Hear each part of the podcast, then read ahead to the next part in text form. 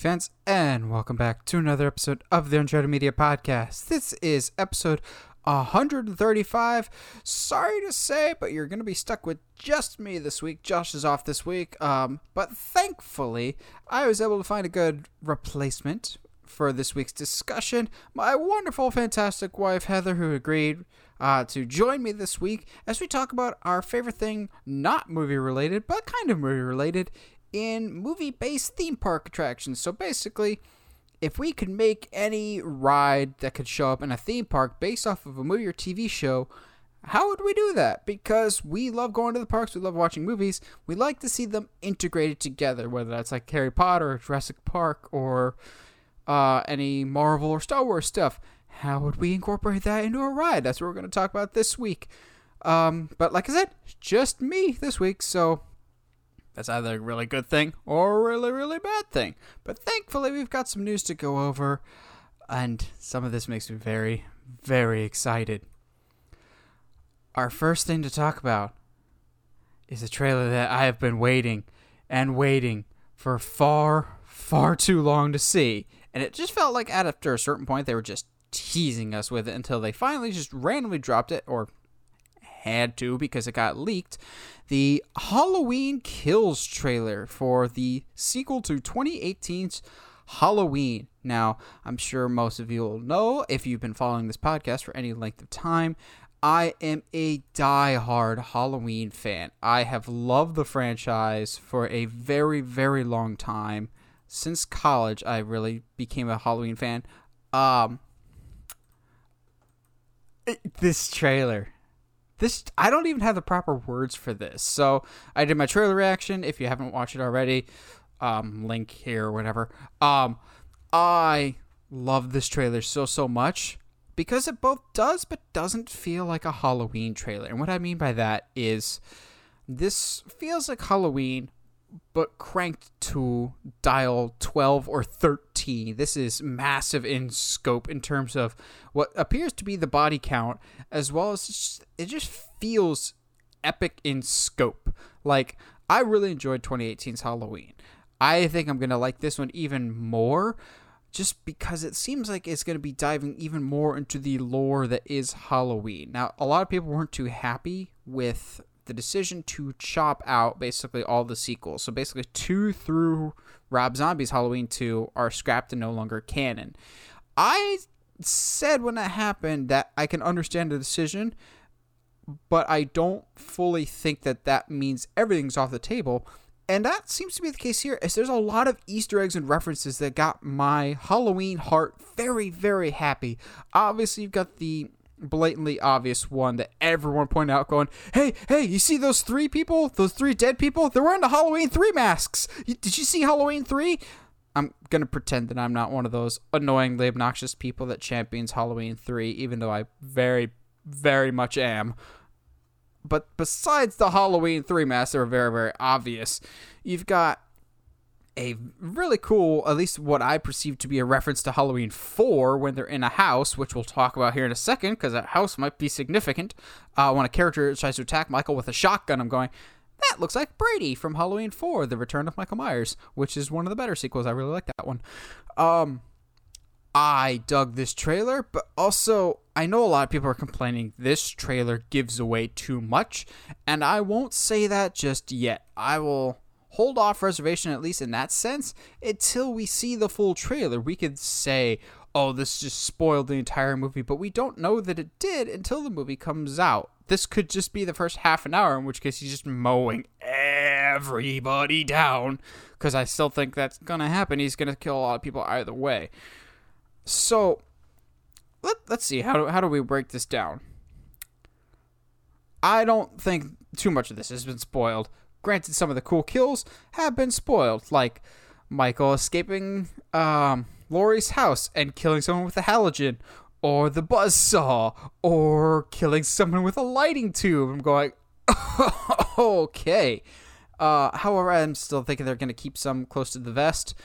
And that's to say, they, yes, they showed a lot of old school characters coming back, but as someone that's been following the cast list, um, they have quite a few surprises that they have still kept pretty close to the vest that I'm happy that they didn't show in this trailer.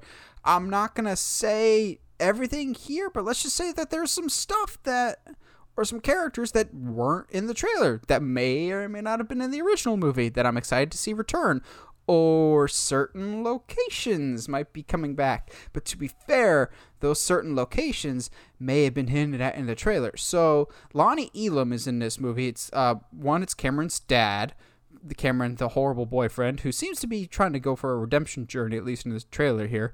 Uh, but Lonnie's also uh, in the original Halloween when he goes up to the original Myers house to, on a dare, and Loomis is hiding in a bush and goes, "Hey, Lonnie." Get your ass away from there. And Lonnie goes screaming, probably forever traumatized by the Myers house. Um, Lonnie is an adult here, and he's Cameron's dad, but he also seems to be giving an important line of dialogue in this trailer. And he says, if you follow the trail of bodies, it's a straight line back to his original home, to which my ears just perked up and go, Myers house, you say? Oh, Myers house? Oh, count me 150% in. Yes, sir. Thank you, sir. Because I I love the going back to the lore of the original. Like I appreciate Tommy Doyle coming back, Lindsay Wallace coming back for however long those two characters are around. They're probably gonna die. Um, there's some other characters that they didn't show in the trailer that it makes me happy. But I love the concept of going back to the Myers house because even if you change up the lineage that Michael and Laurie are no longer brother and sister, which I think is a smart move, it all comes back down to the house. In the original movie, he came back home. This time, comes back home. We never saw the original Myers house in the 2018 movie. Now, the movie novelization said that the house got destroyed. But I always argue that that's not the case because the movie novelization isn't canon. Like, if we don't see it on screen, it never happened. So, since we never saw it, still left the door open, at least for me, that the Myers house will play into it. Plus, I always have the thought in the back of my mind of what Ra's al Ghul said in Batman Begins to Batman. You burned down my house and left me for dead. I returned the favor. So I think that's exactly what's going to happen. Of Laurie's going to try and burn down Michael's house. Maybe not Laurie. Let's talk about Laurie, shall we? I think Jamie Lee Curtis is going to be sitting out most of this movie. Now, some people are already crying out that we don't see a lot of her in this trailer, so they think she's going to die. I think she's going to be out of it for most of this movie. And the shot, shot that we see in the trailer to end it, where she's walking down the hallway with Michael Myers' knife, that's going to be the final shot in the movie, I think, because I think she's going to be more or less sidelined with her injuries from Halloween 2018 to try and recover. But seeing the entire town and her own daughter die is what's going to propel her for one last mission. I think this entire town is basically screwed. Like, I love the shot in the trailer where Karen's holding out the mask and it's just like, come get your mask, Michael. It kind of reminded me of what Aaron was doing, the podcaster in Halloween 2018, of just like, say something. And then they blast the Halloween music. It's great. Um, I don't think Karen's making out of this movie. I don't think those people are surrounding what looks to be the Myers house and him inside of it I don't think those people are coming out alive. And then that the death of the town might be what causes that riot that we see in front of Haddonfield Memorial Hospital, which quick shout out, of course, it's nice to see Haddonfield Memorial back from Halloween 2.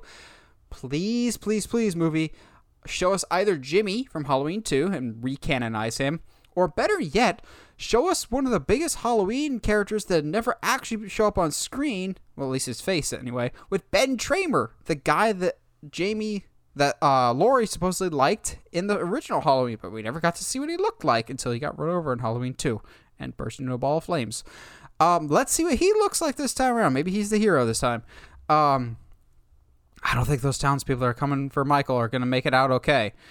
Which brings us back to Myers' house. I think that's where we see Cameron and Allison in the trailer. I think that's the, the dark house that they're in, is they're back in the Michael Myers house trying to hunt him down, which quick thing about Allison. How cool is it to just see her screaming at Michael as he's about to stab her? He just goes, "Do it!" Like the fear is gone. Like she's got no fear left in her. She's seen her friends be just probably slaughtered. There's nothing left of her friends, so she has no fear left. She's already encountered the boogeyman. I I just appreciate that this is just fooling on turning her into the final girl. Um, I think she makes it out of this. I think Karen not so much. I think Karen has had a target on her of you're probably going to be the one that dies. I don't think it's going to be Laurie. I think a lot of people are thinking it's going to be Laurie, but given that this is the middle part of a trilogy, it doesn't really make sense to have her die now. You don't kill Luke Skywalker in Empire Strikes Back. It just doesn't work. I still think Laurie might die someday, but that's what Halloween ends is for. Maybe have Laurie and Allison team up. As a whole, I'm beyond amped for this movie. I'm so excited. Like, this trailer just absolutely knocked it out of the park for me. It was so good. I just watched it on repeat after repeat. Last thing before we move on to our news, next news topic, I love the music in this trailer so so much. There was like three separate varieties of the classic Halloween theme, and I loved all of them. I really, really love the score that Daniel Davies and John Carpenter did on the 2018 movie. I thought it was fantastic, especially the Shape Hunts Allison. I will still jam to that. That's my vibe all year long. That's some great music. Um, I fully expect this to have a great soundtrack as well. I'm expecting this to be insanely violent and insanely intense, but also really dive even more into the Easter eggs and please the hardcore Halloween fans. We'll try and bring in the casual people and be like, see how great this franchise is? I'm afraid of Michael Myers again, and that's what Halloween's all about being afraid of the boogeyman because by the end of this movie, it seems like he's going to ascend, whatever that means. Now, Halloween wasn't the only horror related trailer that dropped this past week, as we got uh, the new trailer for Nia DaCosta's Candyman, produced by Jordan Peele. Now, I've liked all the trailers that they've shown so far, and I've been pretty confident that this movie will be good because Blumhouse actively basically made it their mission to make sure that this movie didn't come out until quote unquote the pandemic was over. And by that I mean like have people being able to go to the theaters. Like they wanted they pushed this movie back so that people could see in theaters. So pandemic is not over by any stretch of the imagination, but theaters are open. Life is getting relatively back to normal.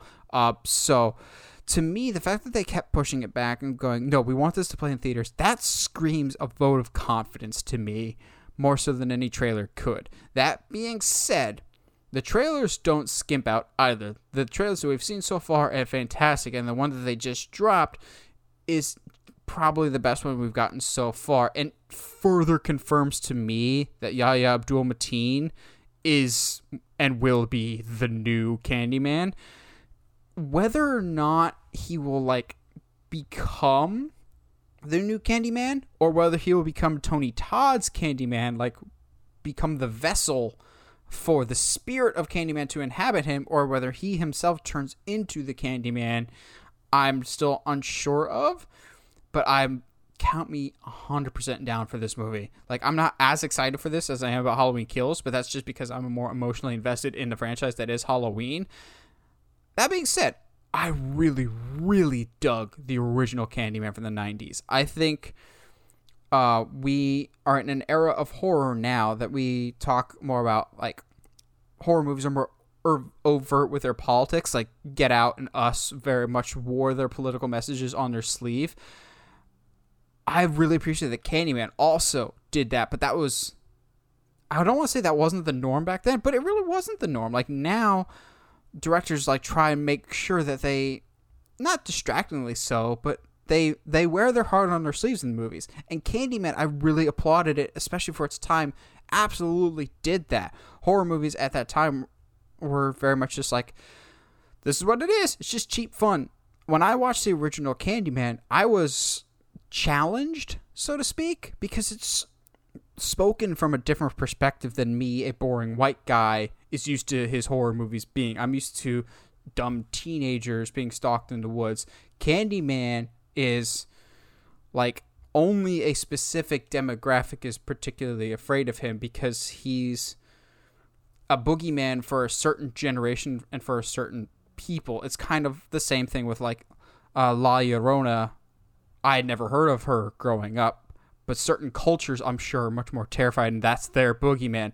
Candyman, was some culture. That's their boogeyman. And watching that original one, it just gets me thinking, and I appreciate that they continue that with Candyman. Candyman has always very much been a cultural movie. Candyman, at least the second and third one, I don't think I never saw those because I didn't think they were going to be as good. Maybe I'll watch them at some point.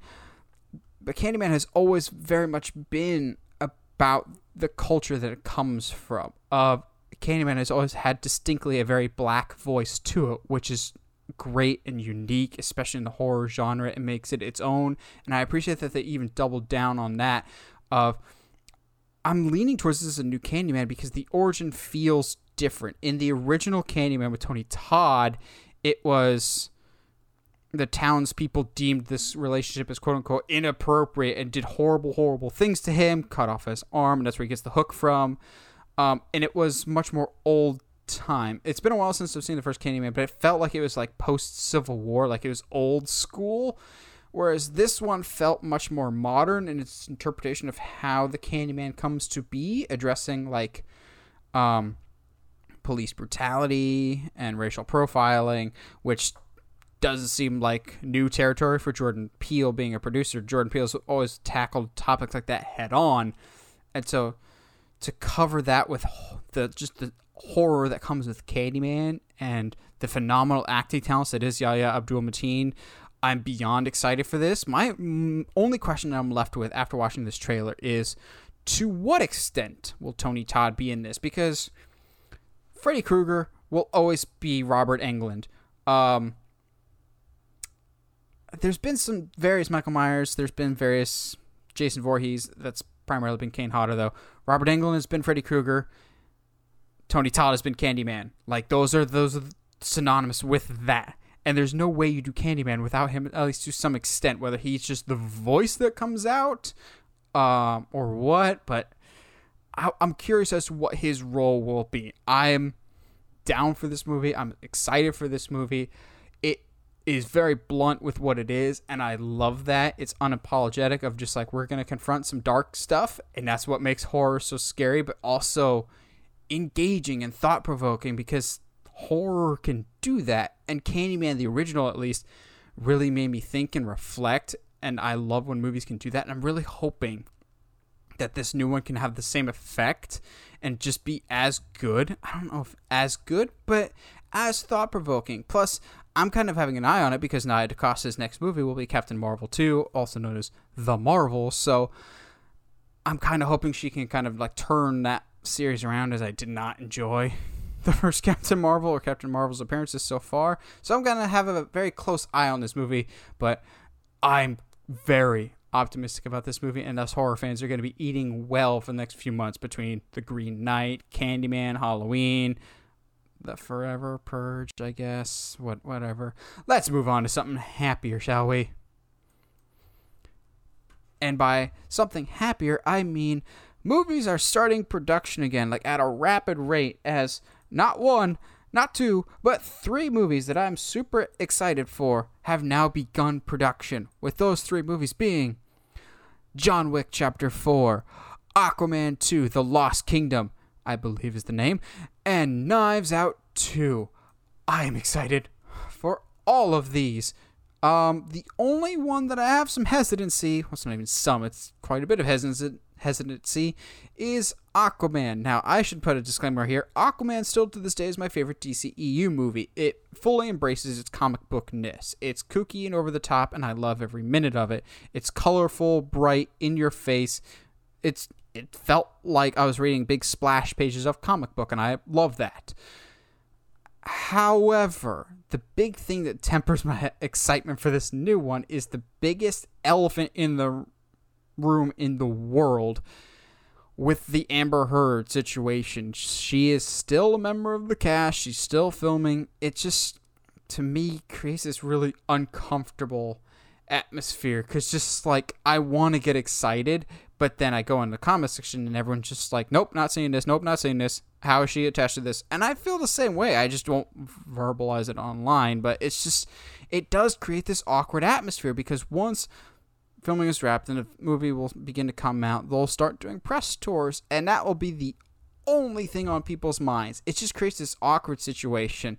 I think it'll be even worse than I still think the Ezra Miller thing is not fully resolved, and Ezra Miller is going to be very awkward when they ask him about that that experience um, during COVID when yeah he attacked somebody. But um, other than the Amber Heard thing, I'm really, really looking forward to Aquaman. I love the first one, like I said. I trust James Wan completely. I love him as a director, whether it's The Conjuring, Insidious, Aquaman. I even like Dead Silence. It's pretty fun. Um, so my only real question is, where do you go? Like, clearly we've got some frozen tundra. It looks like. I thought we might be exploring the trench in the second one. Maybe not. Uh, we do know that Black Manta will be coming back. That's about the extent of what we know when it comes to Aquaman 2. It's just Aquaman as a character, I've been championing for a while, ever since Geoff Johns' run on the New 52. People need to give him more respect, and I think uh, the Jason Momoa uh, led movie went a long way, and people going, oh, so he's not just a comedy character anymore. That's good. It's just, to me, I don't know enough about what stories you can go with. Maybe someday we have his son, and maybe someday we get the hook arm Aquaman. I would love hook arm Aquaman because I grew up on the Justice League animated series. I think that'd be awesome. Uh, but transition to the other two, I don't know which I'm more excited for John Wick Chapter 4 or Knives Out 2. I'll be blatantly honest. If Knives Out 2 wasn't coming to Netflix, I'd be a lot more excited. Like, I don't want to say it ruins it for me that it's on Netflix, but I really, really wish that this was a theater movie. Like, I get Netflix wants to stay competitive in the streaming wars, but this doesn't excite me being a Netflix project. I still have faith in Rian Johnson. He's assembled quite a good cast, and I think I saw somewhere today that they've added even more people. Like Ethan Hawke has been added, I believe. I couldn't verify that before we were recording. Um, so I'm really, really excited for this. As long as it's not a Star Wars movie, I like Rian Johnson for the most part. Some of his movies are kind of eh. Wasn't overly impressed with Looper, but I loved Knives Out so much. It was my favorite movie of 2019. And setting it completely separately from the Thrombeys, I think, is a good choice. This movie is going to be set in Greece, so it's not even going to be connected to the first one at all, which I think is the route to go. I was kind of hoping Lakeith Stanfield's detective might come back as the guy that kind of keeps hiring um, uh, Benoit Blanc, even though he wasn't the one that hired him in the first one. They, I wanted them to keep working together because I really like Lakeith Stanfield's character. But Daniel Craig was just having so much fun as Benoit Blanc, so I'm happy to see him come back. I think this could be a lot of fun. Hopefully, this continues to live up to the hype of the first one and isn't a Murder on the Orient Express situation. Now, last but not least, John Wick Chapter 4. I'm getting more and more excited for this movie. Um, I like all the John Wicks. They're they're just keep progressively getting better and better. I'm getting really really excited for this one just because the casting that we're getting, whether it's like Donnie Yen or oh, I'm blanking on his name, but the man that played Scorpion in the most recent Mortal Kombat movie. I'm afraid I'm going to mispronounce his name if I even attempt it. Um, Mr. Sanada, I believe. He was also in Avengers Endgame. He's also been added to the cast. Adding these names and in roles that supposedly sound like they're going to be John Wick's allies gets me really, really excited at the potential of okay, if John Wick's going to war, he needs allies. And I like the prospect of okay, for the most part, these John Wick movies, he's been a solo fighter. I would very much like a team dynamic to this. If he's going after the high table, he's going to need all the help he can get, especially how much he got banged up in the third one. I would very much be okay with having some reinforcements, some big action set pieces here with the with these guys. Keanu Reeves and Donnie Yen fighting back to back, fighting off a whole bunch of ninjas. Yes, please. So if I had to rank these by excitement level, oh man, this gets tricky. Oh man. Maybe John Wick, Chapter 4, then Knives Out, then Aquaman it Aquaman again would be so much higher if it wasn't for this just really uncomfortable Amber Heard stuff. It's just this really uncomfortable elephant in the room. But as a whole, I'd say I'm excited for all three of these. I'm very curious to see how these shake up. They're franchises that I care deeply about, and all of them, I think, still have very, very bright futures ahead of them, and I'm really, really looking forward to what we get from these movies. Now, lastly, for our news, we've got an interesting one with Scarlett Johansson, of all people, is doing a Tower of Terror movie for Disney. Now, I am not immediately poo pooing this idea, actually, and here's why. I really, really like Tower of Terror at Disney, both in Disneyland. Well, Disneyland's now Mission Breakout, Guardians of the Galaxy ride, but uh, I actually grew up watching the Tower of Terror movie with Kirsten Dunst and Steve Guttenberg. I think there are narrative possibilities with Tower of Terror that could be really, really fun and really, really interesting, and we haven't really explored yet. Not as much as like a Haunted Mansion where there's literally 999 happy haunts that you could tell stories of, but I think there could be a lot of interesting routes that you could go here.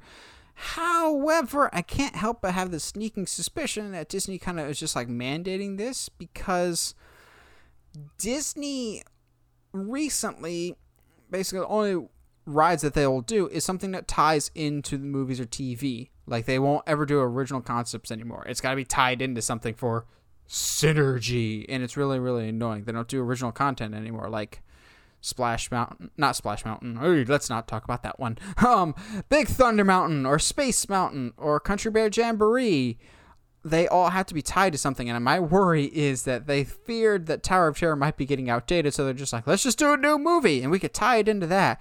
Because uh, as my theme park brain is going here, I've thought for a little bit that they might have a storm coming of trickiness because as it stands right now in Walt Disney World, the Tower of Terror is officially called the Twilight Zone Tower of Terror. Now, Twilight Zone is owned by CBS, not Disney. So, having it called Twilight Zone Tower of Terror in and of itself is like Universal having a Marvel land. You're kind of advertising your competition while still kind of benefiting from your competition. So whether they're using this as an excuse to rebrand it or they actually have a story possibility, or maybe even Scarlett Johansson had a story possibility, which is like, hey, I grew up loving Tower of Terror. So I want to do a Tower of Terror ride or Tower of Terror story for you guys. Okay, M- maybe I don't know. This is just interesting to me. I this is also though coming from someone that has been asking for more movies based off of classic Disney rides for a little bit. Of the original Pirates of the Caribbean is really, really great. And I can even have fun with some of the sequels. They're not great, but I can have fun with them. But we had for a while there, you had like Country Bears, which there's some good jokes in Country Bears, believe it or not. I know you're going to hate me for that, but there are actually some good jokes in Country Bears. Rewatch it. It's not perfect, but there's some good jokes in there for a while there disney like seemed insistent of okay because we did pirates we got to remake all of our old rides and then they just kind of fell off the wagon on that i still think there's a lot of interesting possibilities there. You had the eddie murphy haunted mansion. Now they're rebooting haunted mansion. They're potentially rebooting pirates. I feel like we talked about that. We're doing a margot robbie reboot and we're doing a karen gillan reboot. Super weird. Um, so maybe they want to reboot tower of terror. Steve guttenberg's not busy. Bring him back. Why not? Um, there's a lot of interesting storytelling possibilities at the Disney parks that I would like. And this is one of them. I'm just really, really hesitant just because Disney's track record lately with non Marvel stuff is a little spotty. And this just kind of feels like a synergy move that I'm I don't want to be cynical, but I'm gonna be cynical that I'm just I'm not sold on this yet but I'm not completely poo pooing it. But uh, I'm curious to see what you guys think about this one. Now, before we get into our main discussion, as always, this episode is sponsored by TeePublic, in which case you can get all your Uncharted Media merch that you may desire, whether that's t shirts, hoodies, long sleeves, uh, mugs, stickers, journals, if that's your thing. Whatever you want they can just plaster Uncharted Media's logo on, you can claim it now at TeePublic on our shop. You'll be supporting the show, and, it's, and it looks cool, I think. Um, so yeah, if you want any uh, Uncharted Media merch, go to TeePublic, and we've got the link in the description there.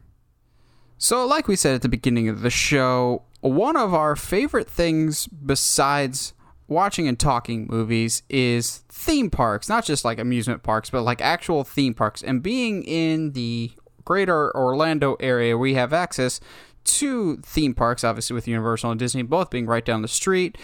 And so today we kind of wanted to dive into that, primarily because, as I said, Josh is out of town, and also someone that we have with us today I feel is much more qualified to speak about amusement parks than Josh is with my wonderful wife Heather. Heather, how you doing tonight? I'm pretty good. How are you? I'm not too bad. So if I had to ask you off the top of your head between Disney and Universal, since we're talking about movies that we want turned into rides, uh, what pre-existing like already exists that we already ride on a regular basis, what ride that is somehow connected to a movie would you say is your favorite? I have a few favorites, but Hagrid's is definitely my one of my number one at Universal. What is it about Um, also- Hagrid's? What is it about Hagrid's that you like so much? It's just so unique. Um, there's a lot I could say without giving it all away, but there's a lot of cool, like, you could see a lot of things, a lot of boosts. Um, it's just different from anything you've really ridden before. Uh, any others come to mind besides Hagrid's? Mm-hmm. I really liked Spider-Man, the um, at Universal at Islands. Yeah, I, I think Hagrid's probably is Mm-hmm. not just my favorite like movie based ride, but probably as it stands right now, my favorite just ride in general. Um, however, I think both Disney and Universal, Universal lately, because you and I have our gripes with Disney as of late. Mm-hmm. Um, both of them really excel with movie based rides. I think my one of my other favorites is someday I want to get you on in Disneyland the Indiana Jones ride, which is basically the dinosaur ride at Animal Kingdom, except with a much better story and just it's Indiana Jones, so that makes it better. Um, so what we're going to talk about today is rides that don't exist, or some of these cases they might exist. We we had like our internal mon- we were debating between uh, some of these sound like they might already exist. Um, That's okay. we yeah we intended for this to be rides that don't exist but we didn't put enough research into it or cared enough we're just like if we had all the money in the world and we were running a theme park this is what we would do if inspired by movie based stuff and so i think to start us off we'll go with the one that's on the graphic here the one that really always comes up when we talk about if we were to make a ride based off of a movie I think this is a huge missed opportunity in the sense Yeah. of there is already a Star Wars section of both Disneyland and Disney World, but for some reason they didn't bother with this ride. And by that I mean ever since I was a kid, I've thought the Endor speeder bikes from Return of the Jedi would be a fantastic ride. Um how how would you envision that type of ride, Heather? I definitely can picture it. I can picture the forest. I can picture it being dark but not too dark. Um, just a fun, just a fun ride for anybody.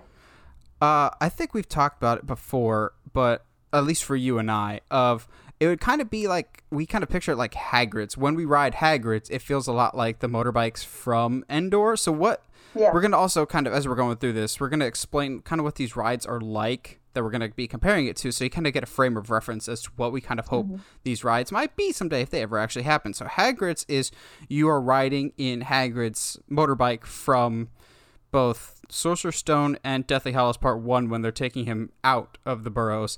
And you've got somebody in the main car and you got somebody in the side car. Uh, when we ride, Heather's in the side car, I'm in big car because my arms can reach and I like that much better.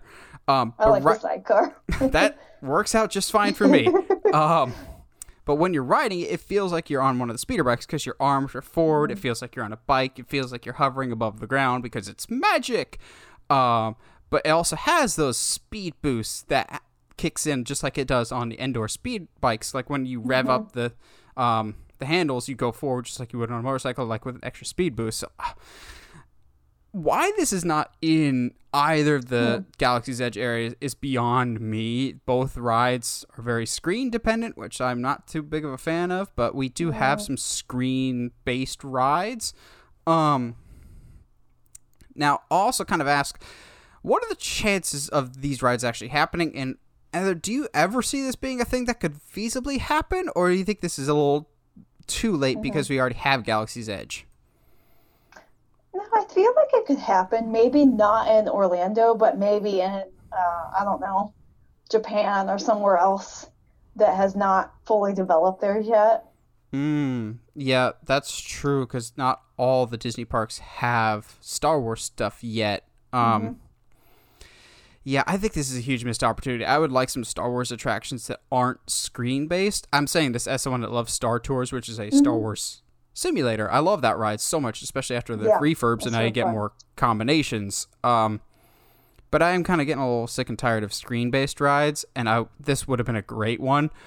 Um, I'll go with another franchise that's now owned by Disney, and it's my other like, come on, guys, this is the easiest layup in the world. So, Heather has seen half of the Indiana Jones movies, unless you've seen Kingdom of the Crystal Skull without my knowledge, in which case No. it's a weird movie to pick. But um, No. she's seen the good Indiana Jones with Raiders and uh, Last Crusade.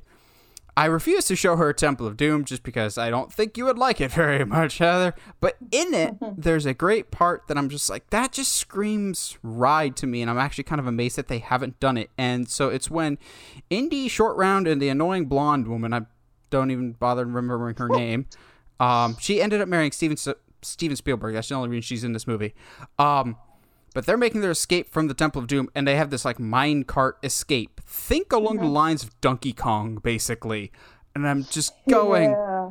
how is this not a ride yet? It's just it's just Right. right, there. The ride vehicle is your minecart, and you go through. That be- okay. That being said, there is actually an Indiana Jones ride in Disneyland, but that one is more. It's an original adventure. You're going through uh, the Temple of Mara or Mala or something like that, and you have the eye. And if you don't look at the eye, you get three wishes. But of course, someone in your party looks at the eye, and you go on this big, epic Indiana Jones adventure.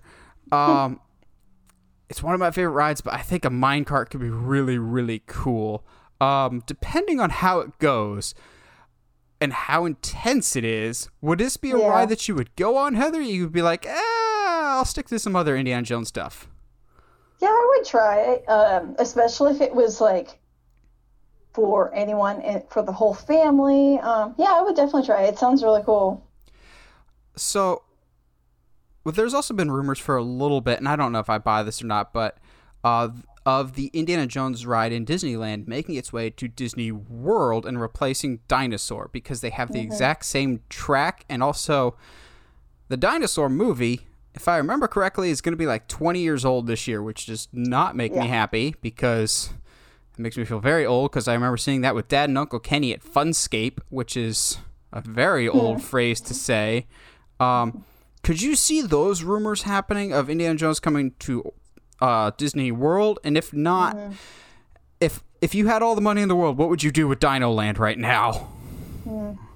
Uh, honestly, since we live around here, I would thought maybe, maybe a few years ago it could have worked. I would have really, really hoped that it could work now or like five years or whatever, 10 years in the future, but I'm not sure if it would, especially at Disney World or not. But it would be so awesome. Yeah, for those that don't know, Dino Land for especially for Disney standards kind of sucks. Um, there's a distinction that we'll get into for some of the rides later. Um, Dino Land feels very much like amusement park, not theme park. To me, there's always a big distinction of amusement park is like your Six Flags, your Elitches, of just kind of your you ride these. Theme park is everything's got a story. Dino Land does not have a very good story of for a land. It was not well conceived, and I could see it being rethemed to Indiana Jones.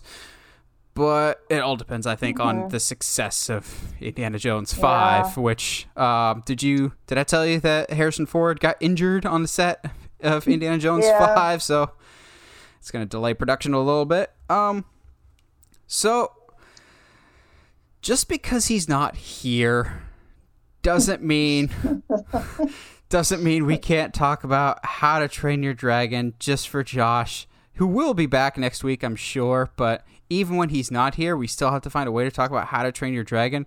So we didn't think of a specific ride type for this, of like, this would be a great how to train your dragon ride.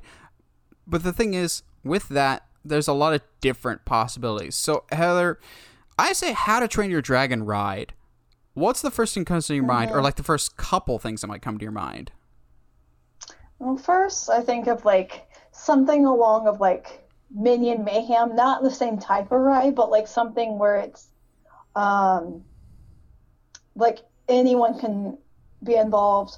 I think of sometimes I do think of like a kiddie ride, like okay, you're riding an actual actual dragon, or something similar to like Forbidden Journey, where it's like um, a mixture of you know uh, indoors with screens and um, just the different types of a, a, roller coaster kind of ride.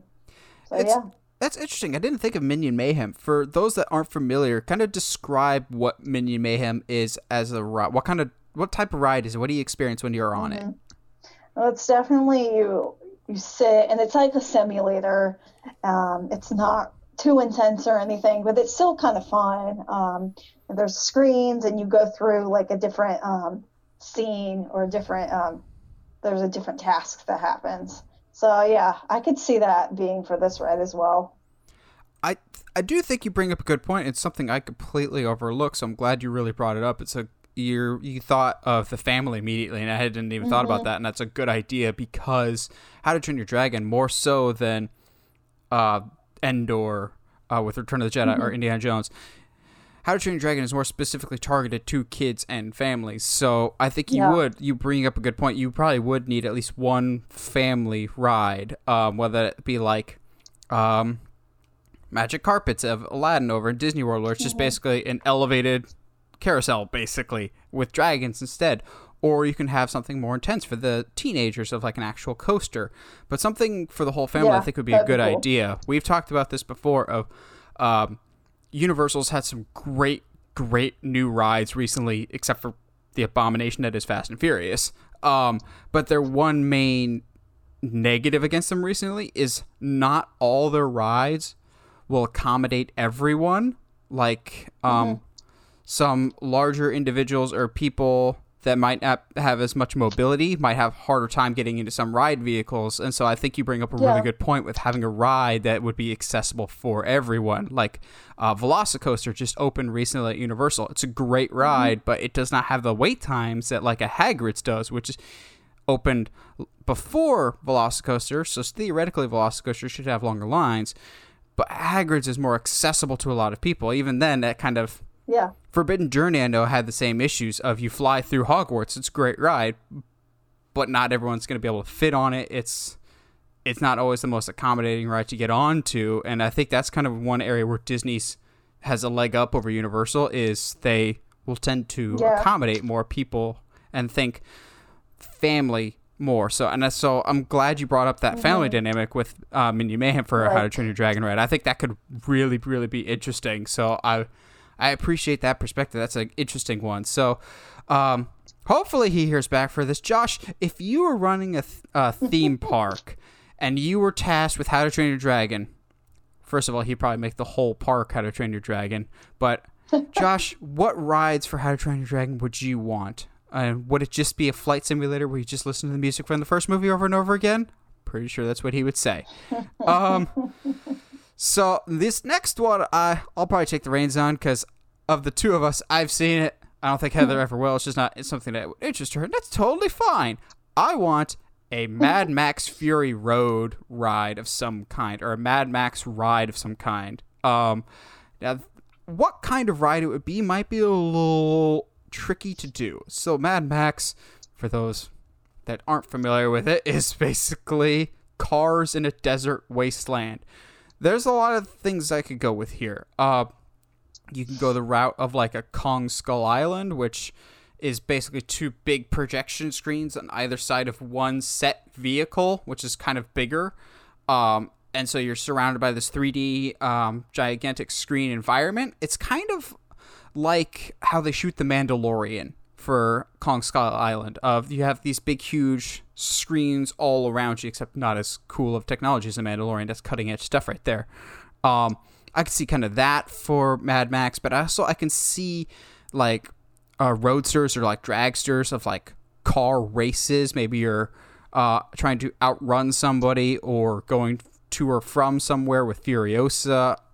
I think there's some interesting possibilities there. I'm not sure to the full extent, but I think when your whole franchise is about cars, essentially, cars and mm-hmm. survival, that just screams ride to me. Maybe, again, it's a fool's hope, but I can dream. I would love it if that replaced Fast and Furious. I really don't like Fast and Furious, guys. yeah. Guys, if you're Yeah. ever in Orlando and want to save yourself like half an hour to two hours, depending on the wait times, just don't go on Fast and Furious. Just makes your day better. Um, let's see. Ah, let's bring Heather back into the discussion here with, um, your favorite. If I'm, if I remember correctly, this is always in the discussion. I don't know if you've ever fully nailed this down, but your favorite Disney movie of all time, with Meet the Robinsons. You're I do like them a lot. if you're in charge of a theme park, Mm-hmm. it's got to be Disney in this case, and you're just like, okay, I could do whatever I want, and you can do something Mm-hmm. Meet the Robinsons. How would you incorporate Meet the Robinsons into the theme parks? I have a couple ideas. The first one I thought about was like a dark ride where it's like you you sit in a in a cart and you go through the different scenes, kind of like Winnie the Pooh or Dr. Seuss Land or whatever they call it, um, going through the scenes of the movie. But then I also thought about something like again I wanted something that's accommodating to everybody, um, but I thought of like somehow making it uh, a coaster similar to like Space Mountain, but um, again for the whole family because Meet the Robinsons is definitely a, a family movie. Um, but yeah, having the characters out while you're on the ride, like popping out like different scenes and stuff, in a thing similar to Space Mountain. I don't know. Sounds kind of interesting. I'm trying to remember the timeline of when you first went to the Disney parks. Uh, when we were still first dating, if you ever got on Ellen's Energy Adventure before it closed. Yeah, one time. Did you get on Ellen's? Okay. So I bring that up of I could see the Robinsons kind of being like that. So for those that don't know, Yeah. Ellen's Energy Adventure was this really, really long ride. It was always like 45 minutes, but it never felt like it when he wrote it. But basically, you're Yeah. in these benches. Um, and then after about five, ten minutes, you realize that these benches are actually a ride vehicle. So you start in this like auditorium of this presentation with Ellen and Bill Nye, and then Bill Nye takes you through history, basically, and energy. Um, so I could see something kind of similar to that for Meet the Robinsons. Of you start at Lewis's science fair, and all of a sudden, um, it's Lewis, right? Yeah, that seems Lewis. And then who is who is his spoiler alert? Great, great, great, great grandson. Oh, Who's the one that whisks him away on the adventure? What if he like drags him oh, what is his name? Yes, I know. I know who you mean. But, But yeah, he drags him along. Like the movie's already Mm-hmm. happened or something. He's just like Back to the Future style of like Marty, we've got to go fix the Lewis. We've got to go fix the timeline. And so you go to Mm-hmm. the year. Was it? I I was about to say it's the year three thousand, but that's the Jonas Brothers song that was tied into the movie. Yeah, Um, it was like I don't know, like 2050 or something, 2060. I don't know. Let's just say that. but yeah, you go through. You could go to the future and go in like this slow moving. This is what the future could look like. Um, Yeah. and I think that could be really, really interesting. Either that or, uh, Heather, what would you think about the idea of like not a ride or show, but like a Meet the Robinsons interactive area? Oh, that would be really cool.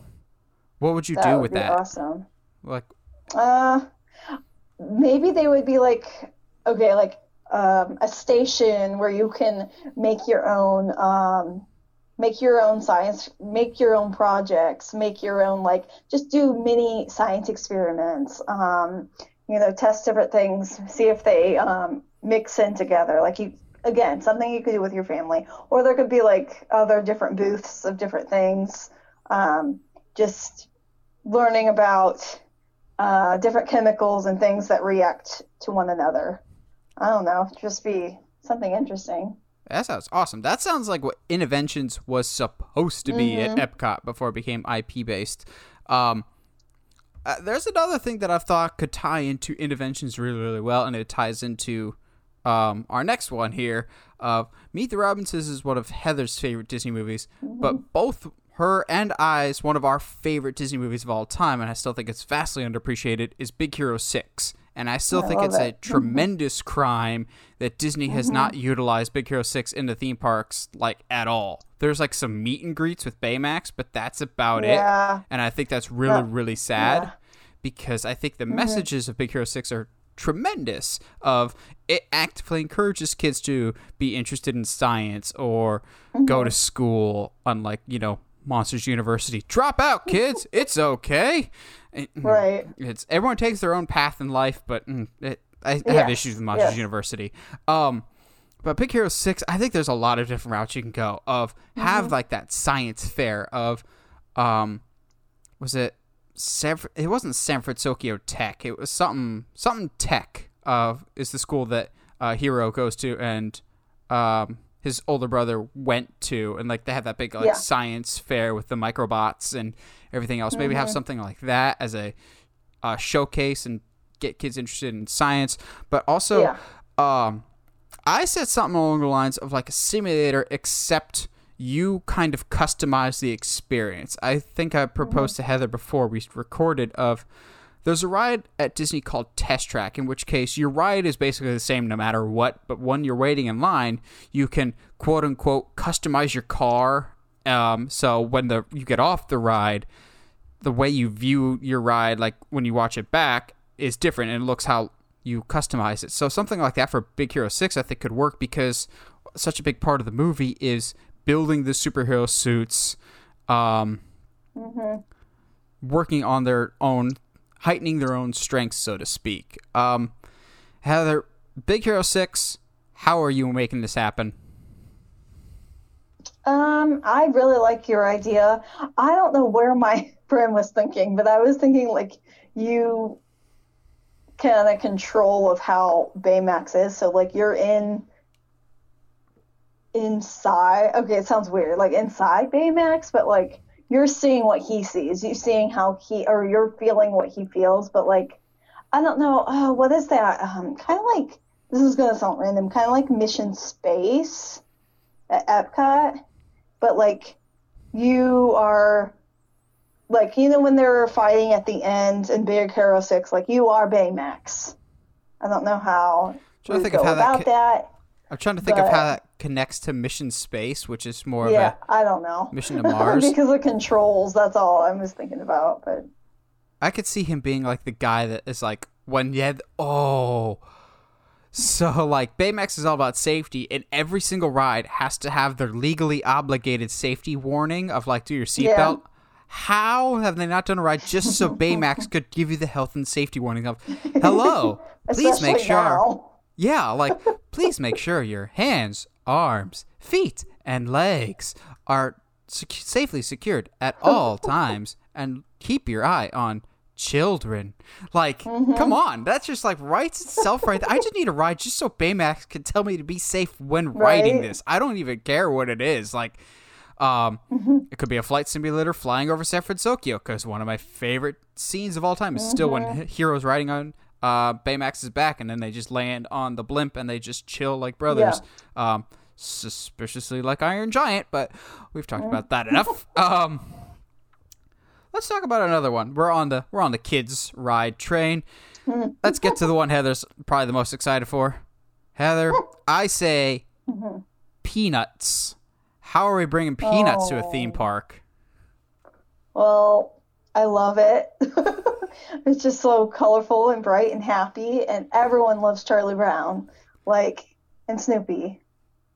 Um, I like the idea that you had that we kind of talked about, like bringing in like Red Baron, and you're in and you're in the air, little airplane. Again, it could be a kiddie ride, or it could be I don't know. You can make it some sort of something totally different. Um, but yeah. Oh, or something to do with Charlie Brown's um, kite. I don't know what you would do, but maybe like you're pulling something.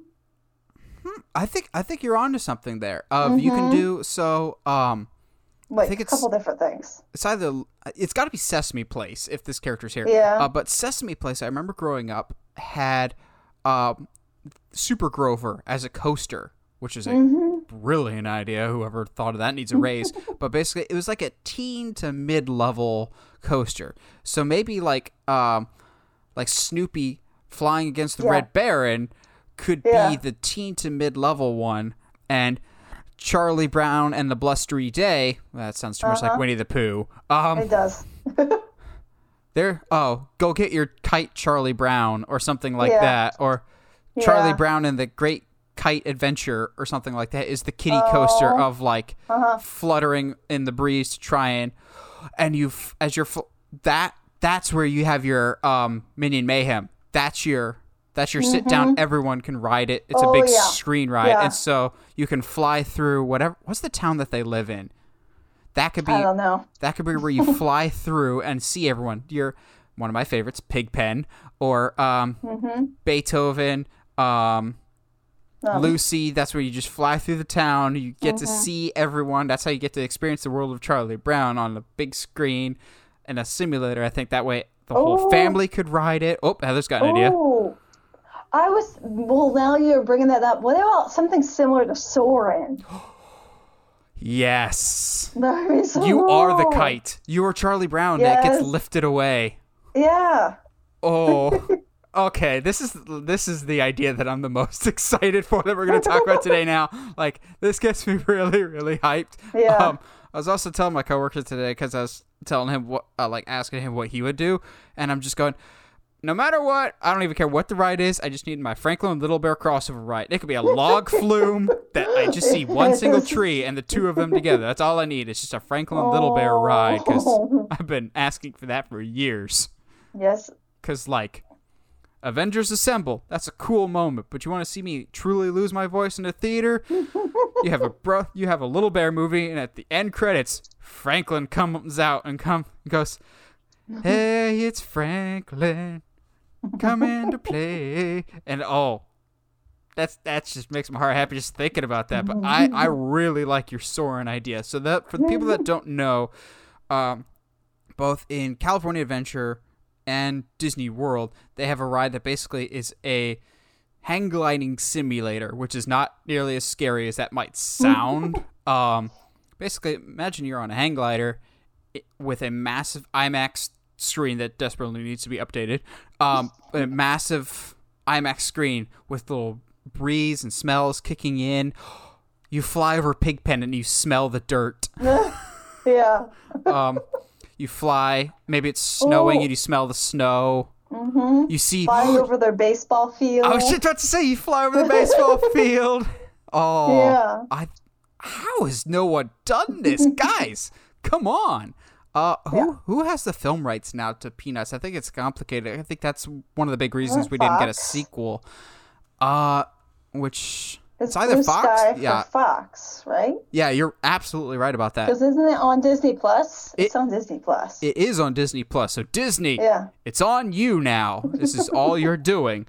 Um so getting away from the kid stuff for a little bit, uh we'll come back to it. We've got more family friendly ideas, but this could be both for the kids and for the adults of as a comic book fan, I always think it's cool but frustrating that you've got stuff like uh, Batman the Ride or Superman the Ride or Joker the Ride, and they're always coasters. They're always just big, fast, like roller coasters. That's awesome, but I want something with a story. Like I'm spoiled, I guess, with theme parks like Universal and Disney of almost all the rides. They at least try to have a story to go with it, so it's not just a ride it, forget it, whatever.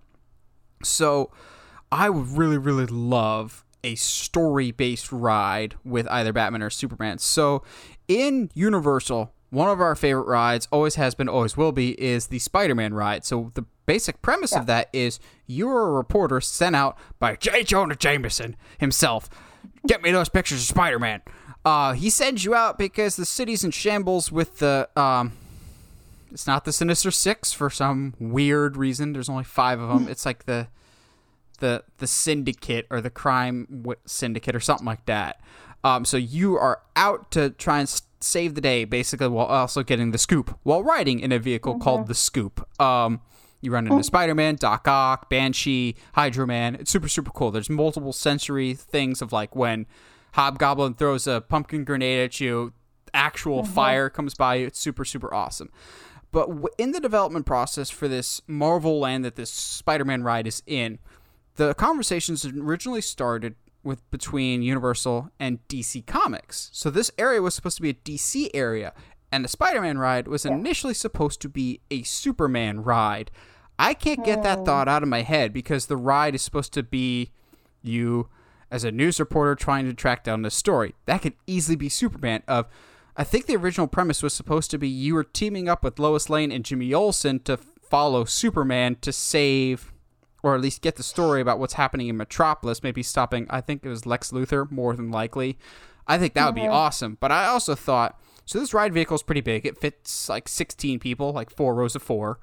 Um this is just me and my nerd brain geeking out here of how cool would it be if Batman needs help for something in Gotham and so he's just like I'm already out on patrol. Here's uh, Oracle's remote controlling this Batmobile. So I need your help to keep eyes on what's happening in the city. You report to me. So you're driving through Gotham now instead of a Spider-Man. It's a Batman ride, and so the reason you don't see Batman is because it's remote controlled by somebody else. That's why you don't have a pilot or anything like that. Just the narrative is already there, and because it's me, and I'm gonna be self-indulgent here. You can have it be like, um, you'll meet up with Nightwing, and I'll give you the rundown from there, and then I'll meet you later with progress report. Get the entire Bat family, maybe like everyone's broken out of Arkham or something like that. So you run into like Joker, Two Face, Clayface, every Batman villain. Just have a free for all with it. I think that could be so much fun. But you could also do the same thing with Superman. I'm just tired of. I know it's Six Flags currently has the theme park rights to uh, DC stuff, and they're the difference between Disney and Universal and stuff like Six Flags is Six Flags is an amusement park. They just do the ride, no story or anything. I wish they could be fit into a theme park because I think it's just so bizarre that these like iconic comic book characters that are famous for their stories aren't allowed to have story based rides, yeah. and I think that would be so so cool. Um, if you could do a comic book ride, how would you do that? I don't know. I don't know if there's been anything like specifically for like Wonder Woman or anything like that, but I don't know. I would incorporate her or someone that doesn't get necessarily all the attention. Um, yeah. it could easily be um, not so much a Batman or a Superman ride. You can easily make this a Justice League ride, in which Yeah. case maybe at one point um, Flash pushes you, and so you go f- super super fast, so you get out of danger, or Wonder Woman takes you up in her invisible jet type of thing. I think there's a lot of interesting possibilities with that, and I'm just like, can we get some Batman or Joker or Superman ride that you know isn't just a gen- another generic high speed coaster because it just seems like that's what we're getting a lot of. Um, I mean, it's not bad, but I would like a little bit more. Let's see what else haven't Yes, we talked variety. about. uh, we'll save the penguins for last because that's such a good idea that Heather had right before we started recording. uh, let's get this one out of the way. One of the movies that I have rewatched all the time, and I'll, I'll probably be watching it within the next week or so here because it's very reflective of the time that we're in currently. July 4th is right around the corner with Independence Day. I would love an Independence Day ride in the style of Star Tours. So, Star Tours, for those that don't know, is a flight simulator that basically it's completely randomized, so you could show up in any Star Wars planet and have your own different adventure. It's super, super awesome. But when I watched the original Independence Day, because they only made one, they didn't make a sequel called Independence Day Resurgence. We don't acknowledge that movie. How dare you? I hate that movie so much. Uh, but I was was just like that would be a great ride because you already have this big screen in front of you when Jeff Goldblum, um, um, Jeff Goldblum and um, um, and Will Smith, ah, when they go hack the mothership, they've already pi- they're already piloting an alien ship that's got this big screen in front of them. Imagine you're in that spy ship. Imagine you have to board the mothership, and you are maybe you're with Will Smith or Jeff Goldblum. I know this is way past its prime as this movie is way old now. Um, but I would love something like that. Of it's not based on a huge property. I know Independence Day was a big deal, but it's not like it would be a Star Wars ride or a Star Trek thing. Uh, also, I would kill to have this fun high speed simulator as you're trying to make your escape out of the alien hive. And as soon as you get through the um, the door and make your escape, Elvis has left the building, just like Will Smith says. The fat lady's not singing yet. There's just so many quote great quotable lines in Independence Day that I would just love to hear on a ride.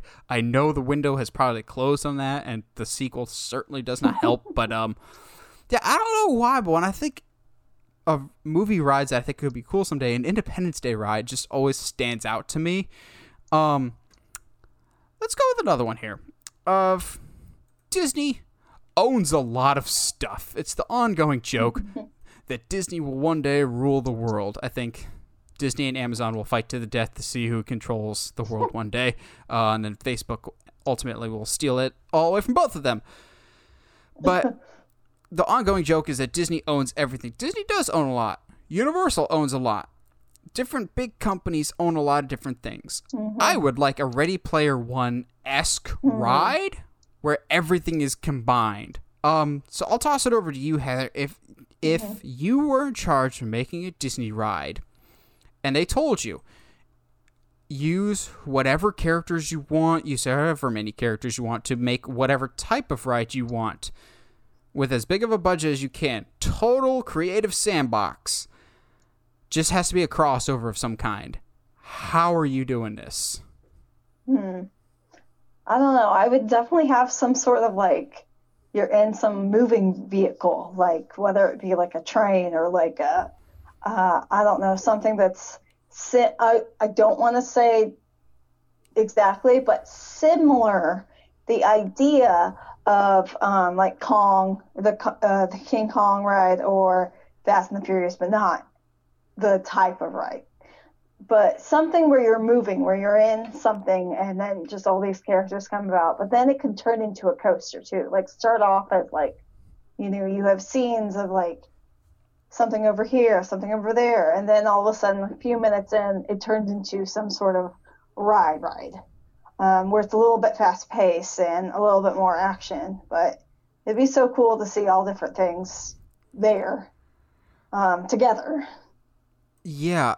So at least from a Disney perspective, I think I could think of a way in to do this. Um, the movie, sure, was not nearly as good as the first, but I would kind of do a Ralph breaks the internet ride because in that everyone just mingles together. Yeah, so true. what if maybe it's not Ralph specifically, but what if through some shenanigans and some meta commentary here, you get sucked into fake quote unquote like fake Disney World while you're riding a mm-hmm. Disney ride. And so like Yeah. everything comes together. Like over here you've got Captain America, but over here you've got the Mandalorian, over here you've got Woody and Buzz just all in one ride and you've got to mm-hmm. find your way out of it. Or maybe it's like a simulator and you just go, "Okay, I somehow have gotten sucked into the wonderful world of Disney."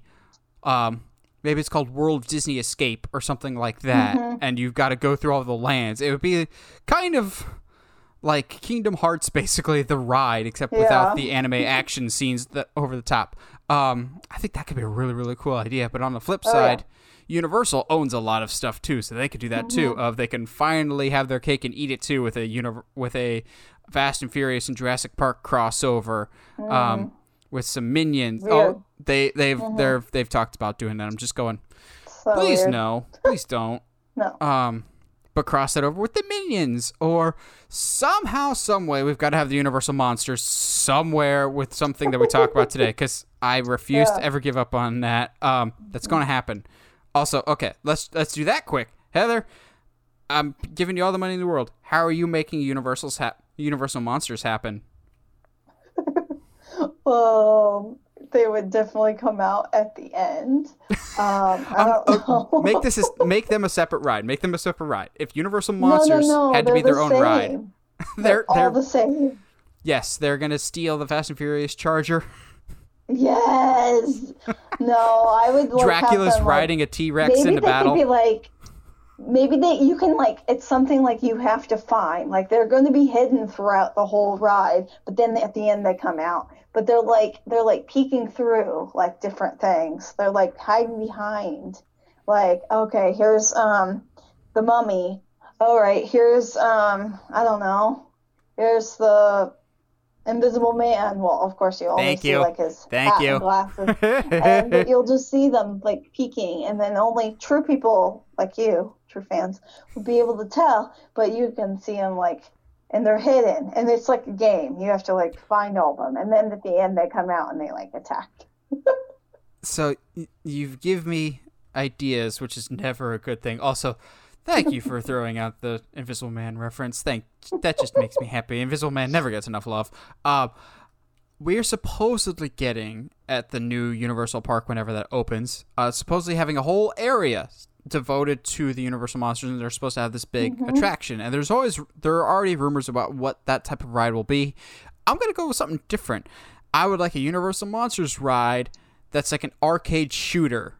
You shoot the bad yeah. guys, like you shoot Uh-huh. them with like kind of like Ghostbusters esque of like you're trying to trap the bad guys. So in this room, you've got the were uh, you've got the Wolfman, so maybe you've got a couple werewolves or something in that, or Invisible Man who can teleport around the room, disappear really quick. Yeah. And so maybe if you hit him, he's a bonus because he's such so hard to get. Or over here, you've got Frankenstein as your big bad. Um, we can call it the Van Helsing experience because I refuse to mm-hmm. ever give up on maybe someday having another Van uh-huh. Helsing appearance. I think that would be really, really cool. I thought about doing this for Ghostbusters, but apparently there is a Ghostbuster shooter attraction somewhere already. Oh. um, but I think that would be really, really cool. I, I, mm-hmm. I would like to incorporate the Universal monsters more 'cause I think they're just timeless, and I think that'd be really, really fun to just Yeah. like have oh, an Oh, yeah. arcade style ride where you're That'd shooting the classic monsters and including Invisible Man because he doesn't get enough love. Um, so we've got two more on our list that we're going to talk about. Heather, I'll toss it over to you Mm-hmm. because I know you want to talk about how you would do a Sonic ride. yeah, um, I thought of that immediately, and I was thinking, oh, it could be like uh, a kiddie coaster, but like with the little boost, like once like Sonic's getting the rings, they'd just be up and over, but they'd be up and over like real fast. Or it could be like um, it for anybody, but the same kind of thing, just these boosts when he's getting the coins or when he has to go around the loops. Um, it'd be so fun. It'd be so fun, and have tails in there somewhere too. Tails can be the kiddie coaster. Yeah. Okay. Um, and then uh, with Sonic, I would do something so like uh, like we talked about earlier. The Universal just opened Velocicoaster. The cool thing about Velocicoaster is it's got two separate launches, one at the beginning and one in the middle. Uh, but the second launch is when you're still actively riding. You don't have to stop to begin the new launch. You're basically going Yeah. from like 50 to 75. So I think it'd be cool if you do the same kind of technology for Sonic of you hit something and you get a speed boost. But of course you bring up the loops. You've got to have loops somewhere for Yes, Sonic. So like. Yes. Have an actual loop system and Mm-hmm. maybe it's just me but have onboard um audio like speakers right behind you so every time you go Yeah. through the loop you get the you get the ring noises Yes. Um, yes. That's what I was thinking. and maybe at the end you have I don't know how you do this on a coaster, but you would have um like what feels like bunny hops and you're hopping over Mm-hmm. things and maybe you're hopping on top of Dr. Eggman. Yeah. yeah. So you kind of have some far- form of a final fight. I think that'd be really really cool. Yes. Um yeah, I I would be down for a Sonic area. Um and then so Tails fun. Tails could be the kiddie area. Yeah. Um, I was always more of a Knuckles person. I don't know how Mm-hmm. you would incorporate Knuckles into the park, Me neither. but Mario Sonic crossover, Sonic Oh, yeah. Mario at the Winter Olympics. Wasn't that a Wii game? It was a Wii game. um, okay, we are getting a Nintendo area, mm-hmm. and we're getting Mario Kart and probably Donkey Kong. If Yeah, you're oh, doing yeah. Nintendo rides, what are what are you doing?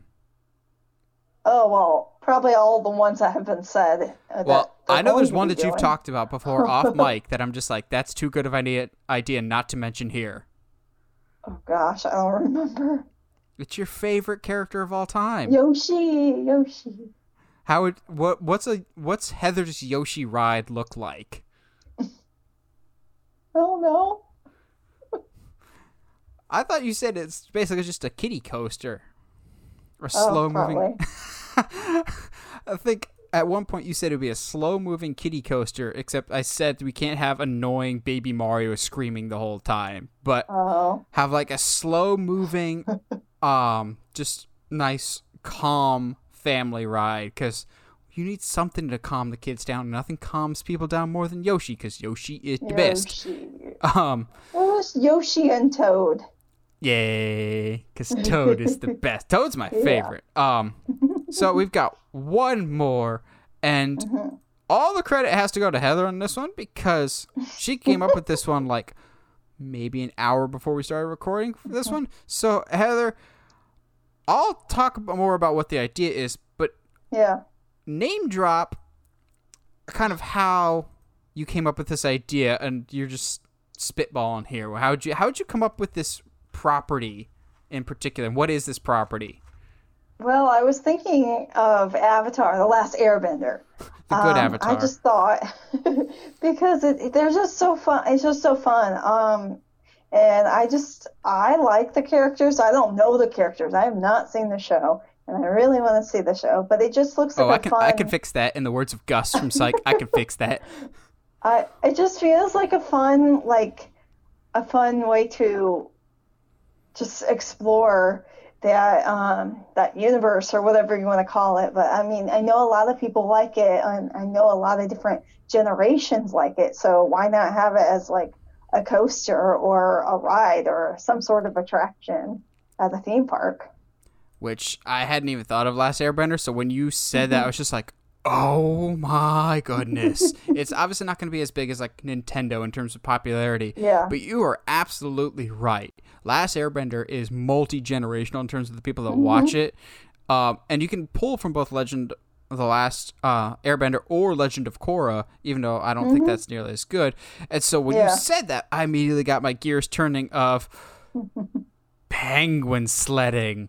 Oh, that's so I showed you the clip, and I'm just like, yeah, now, now I need this to be a thing. So for those that don't know, in the show, one of Aang's favorite things to do is sledding on penguins. I need that as a ride. Like, Yes. please make that happen. Even if it's as something as simple as those old-fashioned things that you see at fairs on those tall slides, Yeah. and just have your carpet look like a penguin. I'd totally be fine with that Yeah. too. I don't care. Either mm-hmm. penguin sledding or riding on Appa, his big flying bison, and it's got to be soft and wonderful and make me not want to leave Yes. because Appa is the best, and you could have a little Momo by your side. Um, but then if you said you wanted to have a coaster, you can do something like Escape from the Fire Nation or something like that. And like either Fire Lord Ozai or Prince Zuko has captured you and Aang, Katara, and Sokka all rescue you and you have to make your escape out of a fortress or sol- uh or stronghold. And at the end maybe you fly on um fly with Aang on his um oh, what is it? It's not a kite, but kind of like a kite because he's an Yeah. airbender. And Yeah. you make your escape on that. You fly off on Appa. I think that would be amazing. um, I don't know legally where we stand with the rights to the Last Airbender. It seems like everything's kind of Yeah. in flux. There was a Netflix show, but I think that's been canceled. Now we're supposedly getting Mm-hmm. stuff on Paramount Plus. I feel like there's a whole division just specifically devoted to Last Airbender stuff now. Um, probably. I think that would be amazing. Um, Mm-hmm. I, the world of Last Airbender just has so much cool lore to it that you could pull from. That could be a whole land in and of itself. You could have um, the earth-bending tribe. You could have the water-bending tribe. You could have the um, firebenders. Just all of them. Oh, I think that'd be so much fun. I'm kind of disappointed I didn't think of that sooner, considering I've seen all of it and you haven't seen a whole lot Yeah. of it, and you brought it up faster, which I'm just very glad that at least somebody brought that up. uh, any other last minute ones you can think of before we wrap this thing up?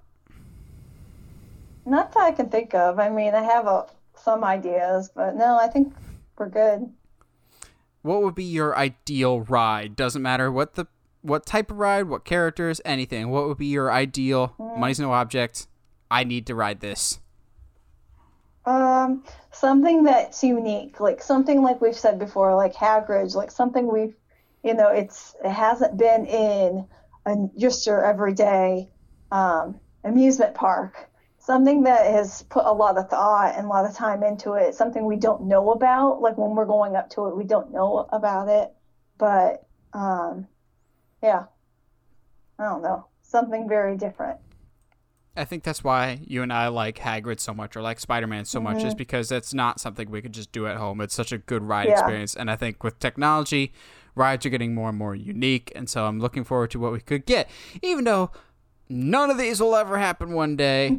but now you know if we're ever in charge of theme parks that are based off of movies or properties, this is Mm-hmm. probably what we're going to be doing with it. Well, what do you guys think? If you could make any theme park attraction based on any ride, off movie or TV show, how would you do it? We always like hearing from you guys. And uh, if you want to hear more, subscribe to us on whatever audio platform you're listening to us on, whether it's iTunes, Spotify, Google Podcast, or YouTube. And if you haven't already subscribed to us on YouTube, we're trying to get to 500 subscribers by the end of the year. I think we can make that happen. Oh, yeah. Um, so yeah, subscribe, and as always, stay sharp, movie guys and gals.